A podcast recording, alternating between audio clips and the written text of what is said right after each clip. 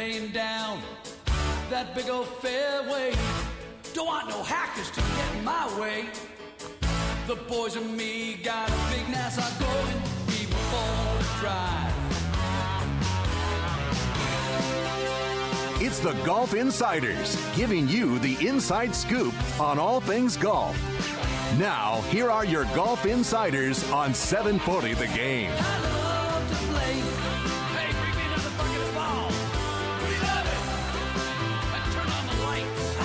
Hello, Orlando. You're listening to the Golf Insiders, taking you home on the fairways of I 4 in the house, Holly G, along with my very special guest tonight, the one, the only PGA instructor extraordinaire over at Winter Park Pines. Jay Golden in the house, Jay. Whoa, uh, the only one? I'm the only Jay Golden. You're the only on- one. Oh, man. As far as I know.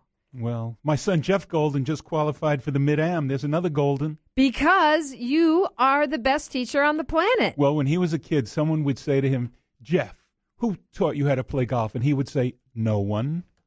Ooh. But it, maybe it means that I kept it simple. I, I like that. I like that.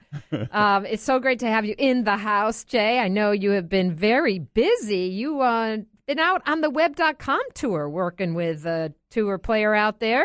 Rob Oppenheim, who's uh, went to Rollins College and then turned pro, and I worked with him for a number of years over the years. And the top uh, 20, this is fifth year on the web.com tour, 25 get cards to the PGA Tour, and he was number 26. Ka-ching! But uh, he's a great player, great guy, and right now there's four tournaments uh, for another 25 cards. We could talk about that a little more, but he's hanging in there. He's in there, and uh, I think he has a great future. All right. Well, we're into round three of the FedEx Cup playoffs. Halfway through, the number of competitors continues to shrink. 70 players remain for this week's BMW Championship, which will be played at Conway Farms Golf Club in Chicago, the Windy City, home of uh, my parents. And of course, uh, for all you Cubby fans and uh, Bear fans out there, um, what a beautiful town Chicago is. But we're going to waste no time. We're going to go to our main man, Bob Harig from ESPN.com, live from the press center up at Conway Farms. Hey, Bob. Hey, how's it going, Holly? Doing well. What's the weather doing up there? It's beautiful. Yeah, I I just don't say that in Chicago much, you know, but it's really nice. Uh, it's it's quite a nice relief from Florida at the moment. Uh, now, of course, there's rain in the forecast for Friday, but right now, it's a, couldn't get much better for golf.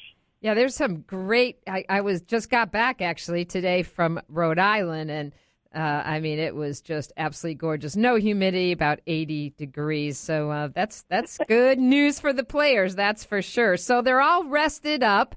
Give us a scoop. What uh, what are you hearing in the press conferences? And you know, are are the are the players rested? And uh, what's this, what's the latest? Let's just go right down. Jason Day, Jordan Spieth. What's going on?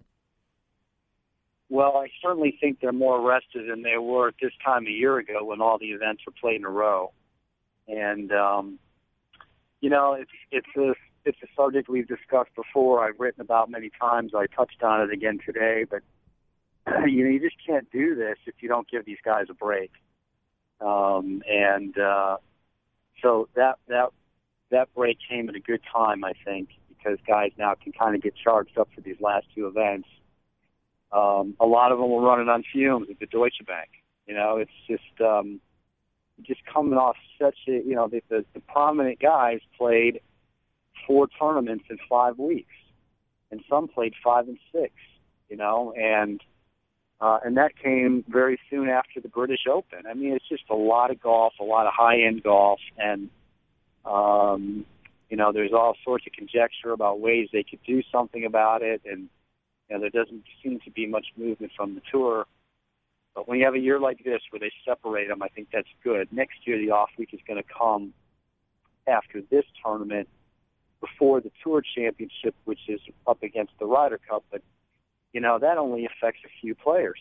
You know, um, uh, next year you'll have a very very condensed schedule, and then the Olympics, and then the then the then the playoff events. The first three will be in a row. So it's a little bit of a dicey situation. But uh, Jason Day seemed to be glad for the week off last week, and and Jordan Spieth needed some time to maybe uh, you know get some things together with his game as he's missed two cuts in a row. And uh, and is now back to number one, even though he didn't play last week. So you know, got a lot, a lot of storylines going into uh, a really good tournament at a really nice golf course. Jay Golden here. Uh, how are you doing? You happy there? Jay, how's it going? good. How's, how's it going, sir? Good, good. Uh, does in terms of the players, does this have a feel of a major? You know, there were four majors, and and it's amazing what Jordan Spieth did. You know, almost coming as close to winning all four as almost anyone ever since Bobby Jones did it as an amateur. But does this, in terms of the players, do they feel that this is really the playoffs? That this has the feel of something, of course, ten million dollars or something like that for the winner. But do, do the players feel like this has that it's just gigantic? You know, in all honesty, I don't think they do, and that's the that's the the hurdle that the PGA Tour faces, and I think it's the reason why maybe it needs to get a little bit more removed from the majors. It's, you can't have it two weeks after the last major. When when Jordan Spieth walked off the course at Whistling Straits, having gone one one, tied for fourth and second in the majors, what more is left? You know, what is going to be in his tank after that kind of a summer? And then two weeks later, he's supposed to get fired up again for the so-called playoffs. You know, let's be honest, these, these tournaments are just not going to ever be as big as the majors. Now they're great tournaments because they have great fields, they're good courses with with excellent purses, and obviously the money at the end of it. But you know, in sports, you know, does anybody know who, what the players get paid for winning the Super Bowl? What they what their share is for winning a World Series? I mean, would anybody have known what Serena Williams would have won had she captured the U.S. Open last week? You know, it's just not the money part of it is is not the issue. And so here they've made ten million dollars the issue. It's nothing to sneeze at, obviously, but um, I just think it lacks that, and it's hard to capture that. I think, you know, personally, I think they'd be better off with only three of these playoff events. Move them two or three weeks after the PGA Championship. Let them play three in a row. Have them give them some rest. Have them be fired up, and have this great run of tournaments to this conclusion. But um, you know, I think it's hard to get that otherwise. And you have a situation and maybe an um, unatten- unintentional message to the tour, but uh, as Jason Sobel wrote on ESPN.com in his article, uh, you have Sergio taking the first two events off and going on summer vacation. And I mean, you know, if you if you want to if you want uh, if you're the type of person who would love to see concept sort of implode, then you root for him. You know, because he could clearly make it to Atlanta and he could win the tour championship and maybe win the FedEx Cup and look skip the first 2 mm-hmm. um, Jordan, it, I believe, could have skipped the first three and still been in the top five going to the tour championship. Now, it might have been a little bit dicey you know, some he would have. You need a lot. He would. There would have needed to be some things happen for him to get bumped out of the top five. They could have, uh, but he could have gone to Atlanta, having not played any of them, been in the top five, win the Tour Championship, and you win the FedEx Cup. Now, you know that's not what they want. Um, but yet they they're so afraid of the guys who've had the great years not getting to Atlanta or not being in a position to win the FedEx Cup that they've skewed it so that it's all you know so that those guys who've had the great years get an advantage that way. Well, that's good in in the sense of do you do you want you a guy who won two majors to not be there? Well, of course not. But at the same token, as we know in team sports, uh, and I use the example all the time from a few years ago when the Patriots were 18 and 0, and the Giants were what? Uh, I think they were 12 and six uh, when they beat them in the Super Bowl. You know, I mean, they played one game and and and that was it. No, nobody they, they didn't get any other advantage over the Giants because they had had the better year, and that's really what playoffs are. So it's they kind of want the best of both worlds, and and they put themselves in a position of possibly looking a little silly if the if the right things or, or the wrong things occur. We're talking to Bob Harig live from the BMW Championship up at Conway Farms in Chicago. Jay, and there are a number of theories why the PGA Tour has the FedEx Cup, and without going into several of them, why do you think that they started these playoffs? Well, there were several reasons. One is, you know, the tour doesn't really have a stake in the majors.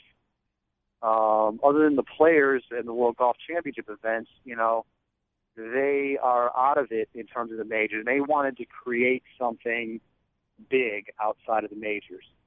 And I commend them. I think it's a great concept. I mean, after the PGA Championship, before 2007, golf went to die.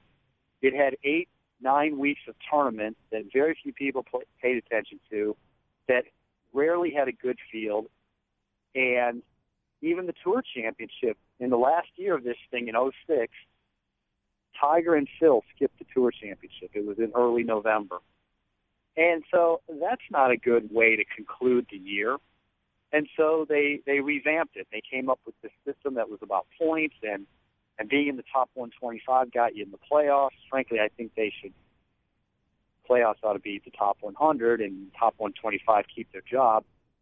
Um, but overall, what they did was they gave a reason for the top players to keep playing, with the idea that their season would end earlier. It would be done before the Ryder Cup. You play the Ryder Cup, and then you've got um, you know, you can play in the fall if you want, but you've got some time to take off. Then they decided to have the wraparound schedule, and the new season begins in the fall. And now, kind of, you're you're telling these guys, well, yeah, you can take those tournaments off, but of course, you're going to be way behind when January rolls around.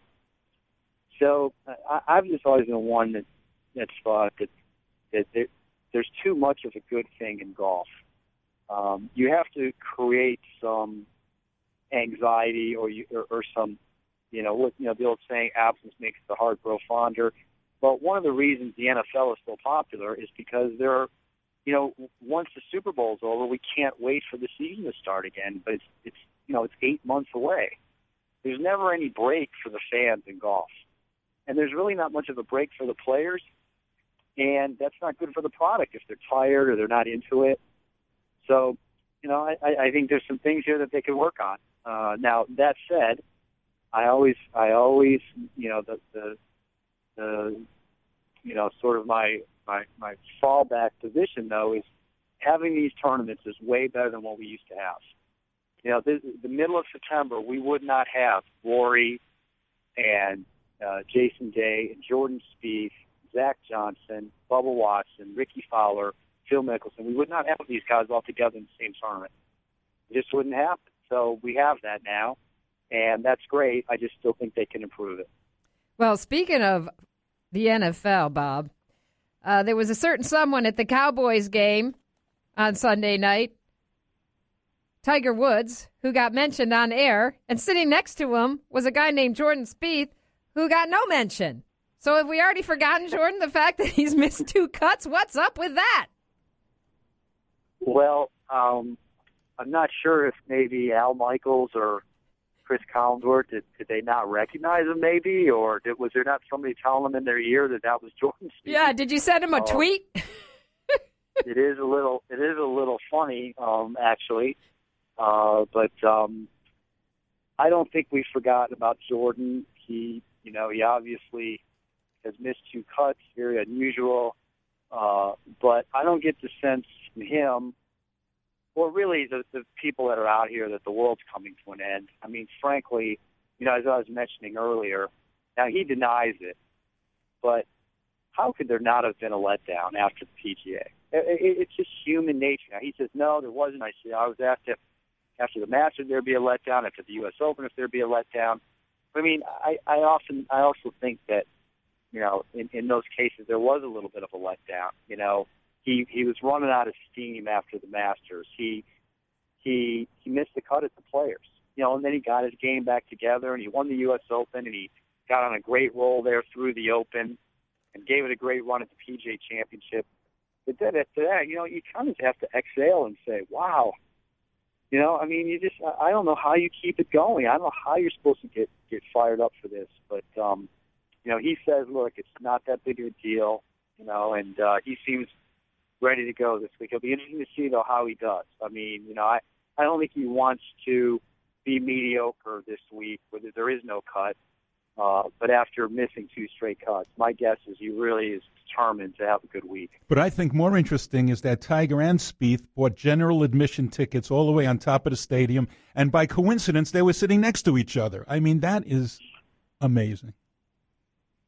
Yep, that uh, I got a bridge to sell you too, man. You, uh, all right. All right. Speaking of bridges, who are you picking for the BMW Championship? And do you have a hunch, Bob Harig, on who is going to take the FedEx Cup? Well, I um I picked Hunter Mahan just sort of on a lark. He has made every tour championship since the FedEx Cup began in 19 excuse me in 2007.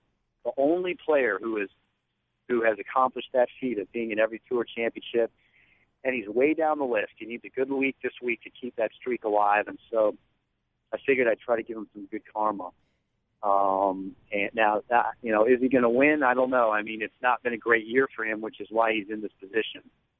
Uh, I think he needs to finish top three and needs some help in order to advance to Atlanta. As for who's going to win the whole thing, you know, to be honest with you, it kind of comes down to who wins next week. I mean, who's ever in the top five, if any, you know, any of those guys win, they're going to win. They're going to win the FedEx Cup, and I kind of like Rory because of all the things he's accomplished, it's the one thing he's not done is won the FedEx Cup. He's won the race to Dubai. He's won the PGA Tour money title. He's won FedEx events, but he's never won the Tour Championship and he's never won the FedEx Cup. And uh, you know, it would kind of be a, a neat cap to the year after what Jordan did to have Roy then win that. Um, you know, I don't think it would be it'd be as big of a deal any, uh, to him or any of the players as what Jordan did, but still pretty impressive. And it would sure set up uh, 2016, wouldn't it? No doubt, absolutely. All right, Bob. Thanks so much. As always, we appreciate your time. We'll let you go back to work. And always, we appreciate your thoughts on the Golf Insiders. Thanks so much. Bob Harig, ESPN.com. Thanks, You're listening to 740 The Game. We'll be right back. Stay with us. Quite an impact, actually, uh, when he sank that three iron and hit me in the back of the head. I can't believe I'm into this. I really hate to lose. Asking forgiveness. We're back. The Golf Insiders taking you home on the fairways of I 4 in the house, Holly G, along with my special guest, Jay Golden, PGA member, Hmm? PGA teaching professional Hmm? at Winter Park Pines. and Winter Pines. Winter, Winter Pines. That's right. I know. It's such a great golf course. And it went under, under some renovation this summer, didn't it? Well, always, you know, they, they keep that place up like like no place, and just any always working on something, always keeping it nice. And I teach there, and one of the things that I'm proud of is uh, a high school student, Jasmine Zukel from Lyman High School, who never played in her life, and she was hoping to make the team. She turns out there wasn't a great turnout, but she's the number one player on the team right now. Gotta and- love that. And but the best part, I think, her grandfather Louis Rivera, who grandpas out there, take your granddaughters and grandsons out to play golf and hit some balls, and you never know what it could lead to. And I'm hoping someday that Jasmine gets a scholarship to college. So coaches, you keep watching her name. Yeah, and we have Sierra Brooks from Sorrento, Florida, who finished second in the U.S. Amateur. So we've got some great women golfers here in Central Florida. And speaking of women's golf, the fifth major, the LPGA major last week, Sunday, finished up with Lydia Ko shooting 63, 16 under total Sunday to become the youngest player to win a major. Ever, man or woman? Jay Golden on the LPGA tour. I'm not sure about I the think PGA man- tour. yeah, Maybe 18. ever. I would say. 18 and uh, I think maybe four months or something. You know, they've got it down to the seconds now. I mean, and these- Nicklaus and Tiger. I mean, Tiger was at least 19 or 20, 21, right? Lexi Thompson finishing second, uh, the other young superstar. And they now go from France to Germany for the Solheim Cup. So from Major to Solheim Cup, Juli Inkster, the uh, captain for the U.S. team, and Michelle Wie back after uh, you know recovering from some injury. And um, it's going to be an interesting dogfight for the girls over there in, in Germany, Jay. It's never easy to play when you're not on your home turf. And that's like the men's Ryder Cup, and of course Solheim, Karsten Solheim Ping. He's the one that started it. How many years ago? Twenty years ago Yeah. or so. And it's uh, it's a great event, like the men's Ryder Cup, and and a woman who I wrote uh, a book with, Kathy Whitworth. She was uh, the captain of that once, and Nancy Lopez, who's always part of Chris DiMarco's Tee Up for Life tournament. Nancy is a one of the greatest, maybe the greatest woman golfer ever. Even though Kathy Whitworth won 88 LPGA Tour events, Sam Snead is second with 84. I think Tiger has in the high 70s. And, and so tell us uh, what else is going on. So you got this great player on the on the web.com and uh, they go into their own playoffs. They have their regular tour in which they give away 25 cards to the top finishers, correct? Of the regular calendar season. They've Yes, got what yes. 30 events now. Well, somewhere, you know, between 25 and 30, and the top 25 money winners get a PGA Tour card. Rob Oppenheim, who I've worked with for years, he unfortunately was, fortunately and unfortunately, he was 26. He didn't get his card, but it is the best finish he ever had. He had a, a win this year. He's won many mini tour events on the Moonlight Tour and other mini tours, and and now there's a playoff of four tournaments, which they give out another 25 cards, and there are 150 players, number 1 through 75 from the Web.com Tour, and number 126 through 200 from the PGA Tour. Now, the 25 on the Web.com Tour who already got their cards, they're not, they're not vying for those cards. But for the other 125 players, the top 25 money winners of these four events will get a PGA Tour card. Rob made the cut in the first tournament, but didn't have a good third and fourth round. And uh, yeah, I just spoke to him, and he said that his three wood was going way to the right, and there was too much spin. This that. He found out there was a crack in it. His excuses are getting so much better. oh my gosh. He said there was a crack in the head. So what's it like caddying out uh, on tour for a player? You find that Yeah. that way you can really see your player up Well, up close. you know, there's there's a lot of elements. You know, when you're you're coaching and you're caddying at the same time, and there's no greater opportunity for a coach to see how your player, your student, does in different situations. I mean, when you give a half hour, hour lesson on the driving leash, flat lie, shot after shot, they're loose, big driving range. But how are they from a side hill lie in the rough when there's OB left, water right, into the wind? Oh, you don't know how to hit that shot? Oh, let's practice it.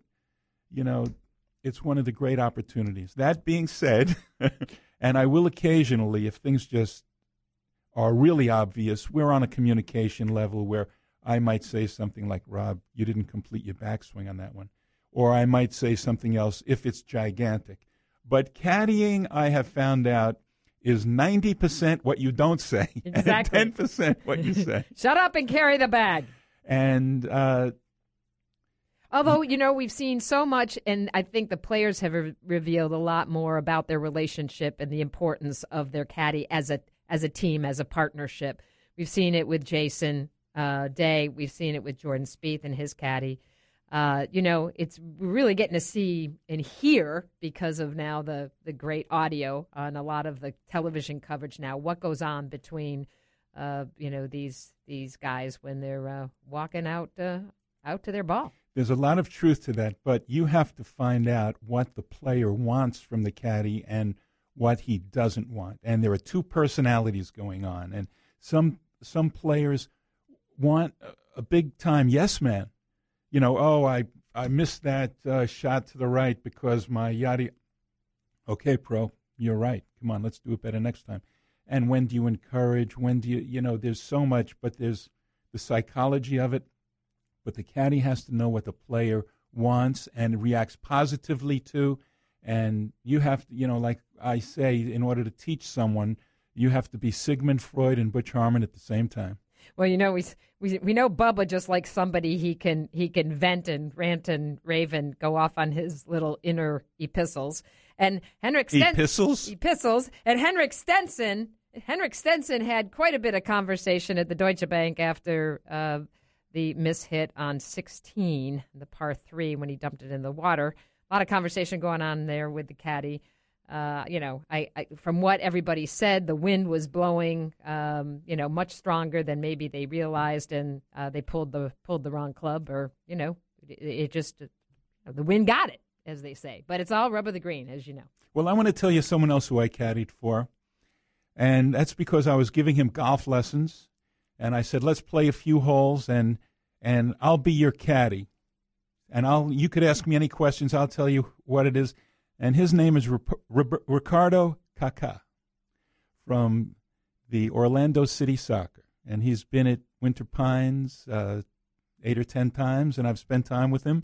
And he was behind a tree. I said, "Do you want to chip out to the fairway, or do you want to try to hit it over the tree?" He goes, "You tell me, caddy."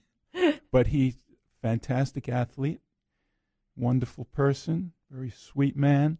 And I try to teach him. I say, when you stick a a, when you kick a soccer ball, what does your foot do? That's just what you want the club head to do inside, over, and out. And quite an athlete and quite a learner and in Orlando City could really get great at golf. Going going strong and hopefully uh, going to play well in the uh, playoffs. Well, we've got to take a quick break. You're listening to the Golf Insider 740 the game. Stay with us. We have Jeff Babineau from Golfweek coming up next. Mm-hmm. Hey, Harry, thanks a lot for all the security you provide for us. Well, it's my job to keep all those nuts away from you. That's just the way it is. Don't play at Pebble, won't pay the price. I love my Muni, I think it's nice. It'd be good to just make par. We're back, the Golf Insiders, taking you home on the fairways of I 4 in the house. Holly G, along with my special guest, Jay Golden from Winter Pines Golf Club in beautiful Winter Park. That's it, beautiful. And talking about beautiful, is Jeff Babineau in the house? He will be shortly because we're talking, we're halfway through the FedEx Cup playoffs. And last time they played at Conway Farms, which was in 2013, uh, history was made, Jay Golden. Do In you what remember way? why? Uh, they played 19 holes instead of 18. Jim Furyk shot the sixth 59 in PGA Tour history. Wow. I- But it was Zach Johnson who walked away with the title. And as we know, at this stage of the FedEx Cup playoffs, the top 30 will advance to the Tour Championship in Atlanta the following next week.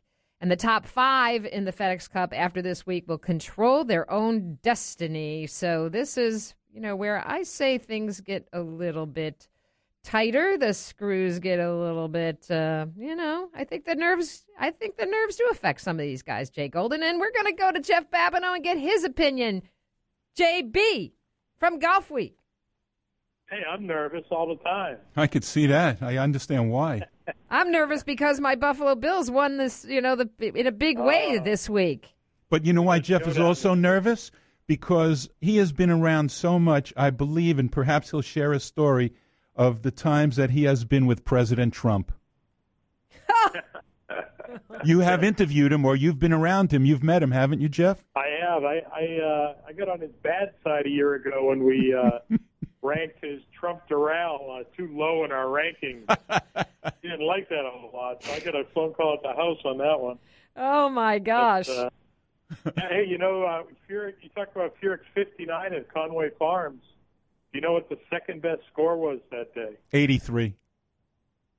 Close. Yeah, close. 65. Really? Woo. You know, when those guys go out there and play against, you know, a field of 70 of the best players in the world and, and clip them by six, it's pretty good stuff. I guess. Tell us a little bit about this track. It's it's a links design. It's Linksy. I, I don't know a whole lot about it. I wasn't there in 13.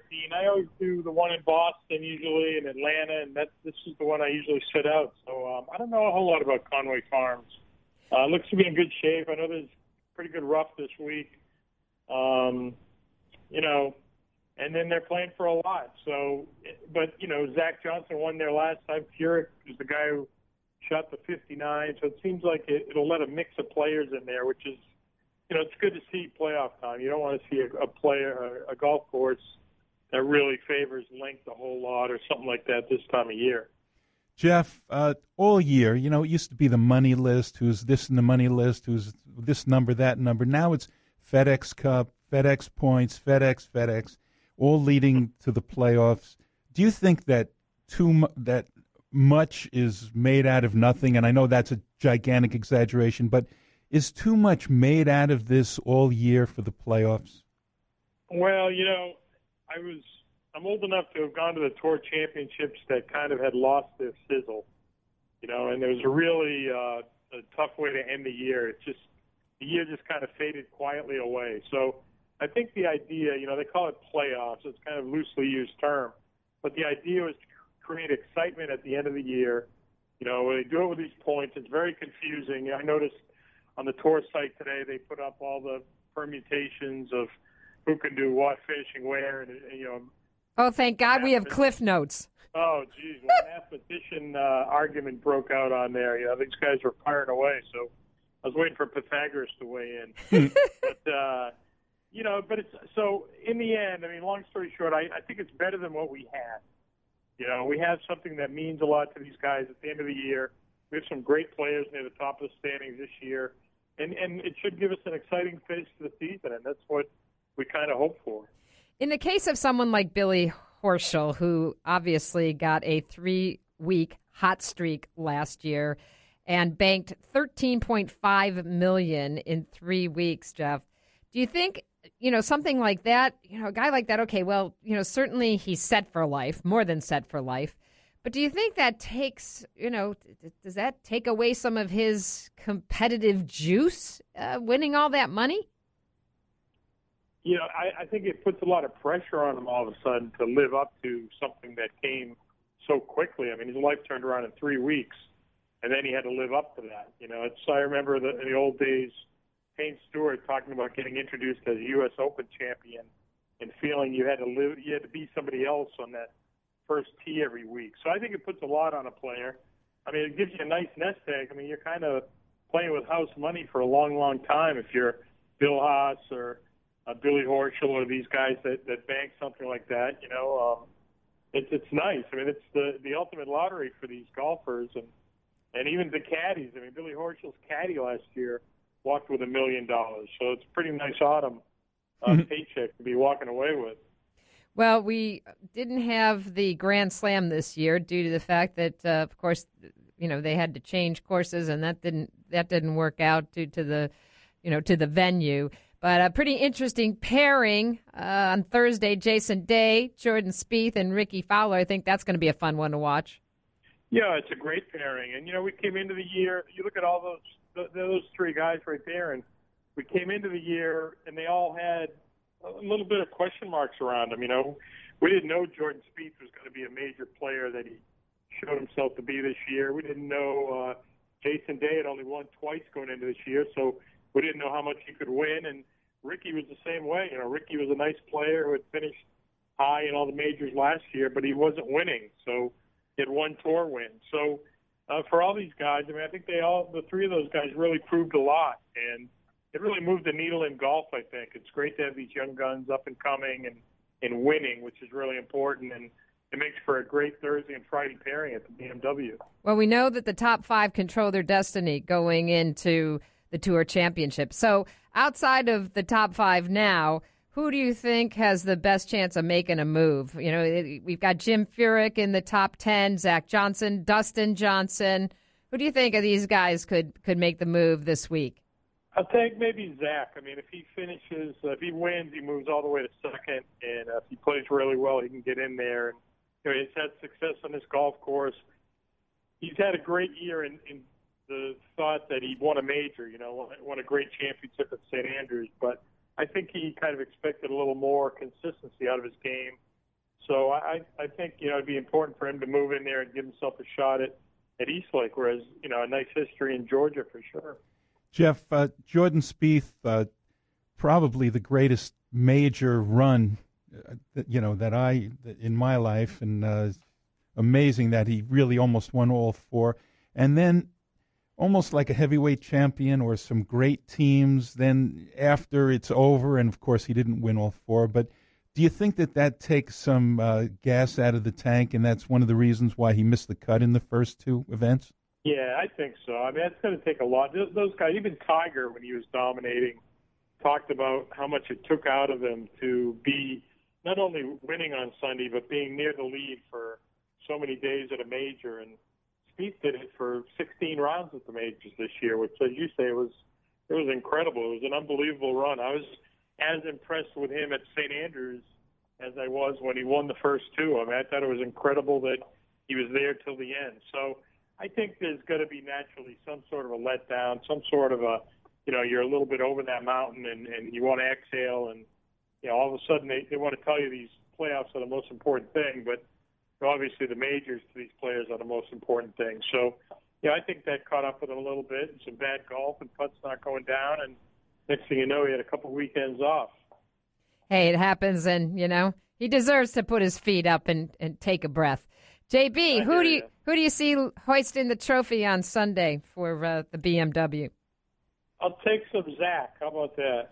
Oh, Zach. We'll have, we'll have a little Zach hoisting, and, uh, maybe a hot putting streak, and to be given, a, we're going to get a good five for Atlanta either way. So uh, I think we're going to have a lot of excitement going to the Tour Championship, and that'll be good to see. I got a little karma going with Jim Furyk. You know, he's been there before, Wow. and uh, I'm gonna I'm gonna, I'm gonna bet my money on Jim Furyk. But we'll see. I and like uh, hey, it's the Patriots and the Bills on Sunday, my friend. So we'll talk to you next week. Good luck. All right, we have put a tall, tall, tall pint on that one. All righty. Jeff Babineau from Golfweek, thanks so much. You're listening to the Golf Insider, 740 The Game. Stay with us. We'll be right back.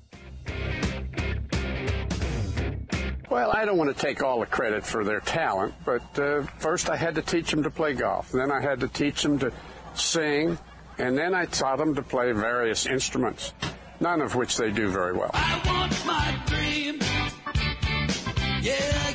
My dream. Yeah, yeah. We're back. The Golf Insiders wrapping up an hour of intelligent golf talk in the house. Holly G, along with my special guest, Jay Golden from Winter Pines Golf Club. Four.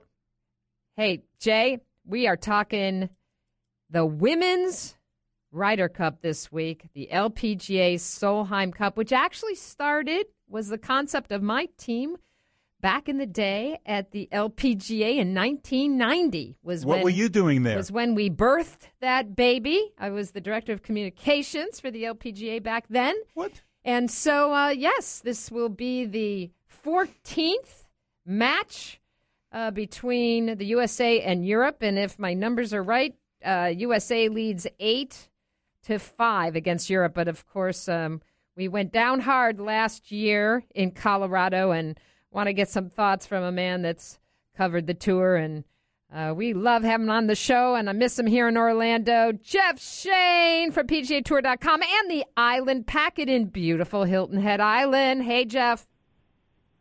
Hey, Holly. Hey, Jay. How are you? Good. How are you? Do you know? Before we get into that, I have a, a much bigger question. You know, the winner of the Mid Am, the USGA Mid Am, plays in the Masters. Now, my son is playing in the Mid Am, and if he wins the Mid Am, do you feel he could win the Masters? Well, you got to go up against Jason Day and Jordan Spieth and Rory McIlroy. I'll take that as a yes. Okay, let's get to the soul line. All right. So, um, you know, we've had a, a big couple. We have a big couple weeks here for the for the LPGA, their fifth major, the the Evian tournament over in France, with Lydia Ko winning and making history. Jeff, your your thoughts on Lydia's win? Well, uh, I think that uh, we we as a industry, as a as a media industry, uh, probably underplaying Lydia Ko. I mean, she has uh, won at age 14, age 15, age 16. Yeah, and now she's won a major. Uh, give her another few years, and she's going to be climbing right up that wins chart on the LPGA. This is a really special talent, and about the only thing that she did not have checked uh, off in a little box there was a major championship, and she pulled through in the last opportunity she had to become the youngest LPGA major winner. So congrats to her. Yeah, she she knows how to just um, double and triple down when the stakes are high. Watched, you know, last year she won the race to the CME Globe down in Naples and you know, just her composure and maturity. You think you're listening to a 35 year old who's been out there for 15 years already.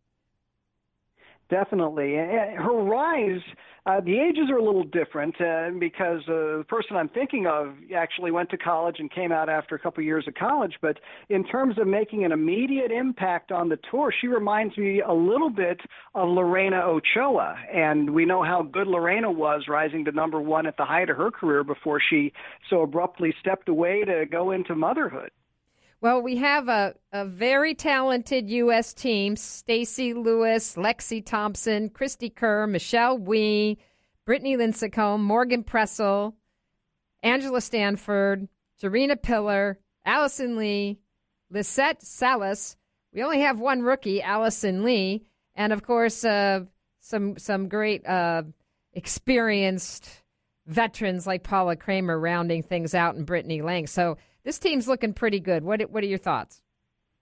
Well, it, it is. Uh, it, it's a team that looks really good on paper. The the thing that worries me perhaps a little bit is, with the exception of Alison Lee, this is exactly the same team that got steamrolled in Colorado two years ago. And maybe that was just a one-off and a bad week for everybody. But uh, I think this is a kind of a critical Solheim Cup because uh, the U.S. has done so very well over the years, and, and it's been a good rivalry, but the, the U.S. has never uh, had it be away for too long. To lose it three consecutive times would, would be a first and not a good one for the U.S. women. Well, we know Suzann Pettersen uh, will lead the Team Europe, and she's been nearly unstoppable since her first appearance in 2002. We have uh, there's Charlie, Charley Hull who played her first Solheim in 2013, and she was quite a standout. Uh, Annika Nordqvist, who of course is uh, another great Swedish player. So a pretty good European team coming back as well with some strong veterans and a, a mix of young talent. Yeah, a, a good mix, and uh, like we find with a lot of European teams, maybe a team that's that's better in the match play than they are uh, you know, when it comes to stroke play, not to, to take anything away from Anna Nordqvist and, and Suzann Pettersen and, and them, but, uh, uh, you know, if you look at world rankings, uh, the U.S. team is definitely stronger, but uh, we know that match play is, is such a different animal, and we got to remember that this one is uh, over on their side of the pond in Germany. Jeff, in the Ryder Cup, they frequently talk about how the Europeans travel more together they're friendlier. They eat together. They they want to win more in terms of than the U.S. in terms of the the Ryder Cup. The men, you know, they go their own ways with their managers and agents and this and that. Do you feel that the European women have a better relationship with each other than the U.S. women? Well, I I, I think that what you get with with uh, not only the European women but but some of the Asians as well is you tend to gravitate to those who speak your same language, uh, are from uh, your same country. I mean, I know that the Spanish women, uh, Azahara Munoz and, and Belen Mozo and Beatriz Recari, and uh, Beatriz is not on the team this year, but but you know you find them hanging out together a lot. You see, uh, the Swedes have always hung out together a lot. Um, now, whether that translates uh, in a larger picture to to the Europeans, maybe so, and certainly success breeds success. Uh, and this, uh, like just like this is largely the same U.S. team that got stomped two years ago. This is largely the same European team that did the stomping. So I think that uh, when they all get back together, they it'll be like a, a very fun reunion for them, at least to start. Well, there's going to be great golf to watch. Uh, coverage, wall to wall coverage on Golf Channel. It's going to start at 2 in the morning. uh, and go till noon. So um, for the hardcores, there's plenty of great golf to watch this weekend. The Solheim Cup. Good luck, Team USA. Jeff, Shain, thank you so much, my friend. We miss you here in Orlando. And Jay Golden, if our listeners want to look you up for a lesson, how do they find you, my friend? Well, I'm at Winter Pines Golf Course. You could always call there. And my tip of the day just like people line up that line when they putt to putt straight, line up that line with your driver and hit that line straight on the golf ball. And if they want to reach you, how do they do it? Jay Golden, Winter Pines Golf Course. They'll tell you how. All righty. Thank you so much, my friend. Go Team USA. We're out of here. Bye bye.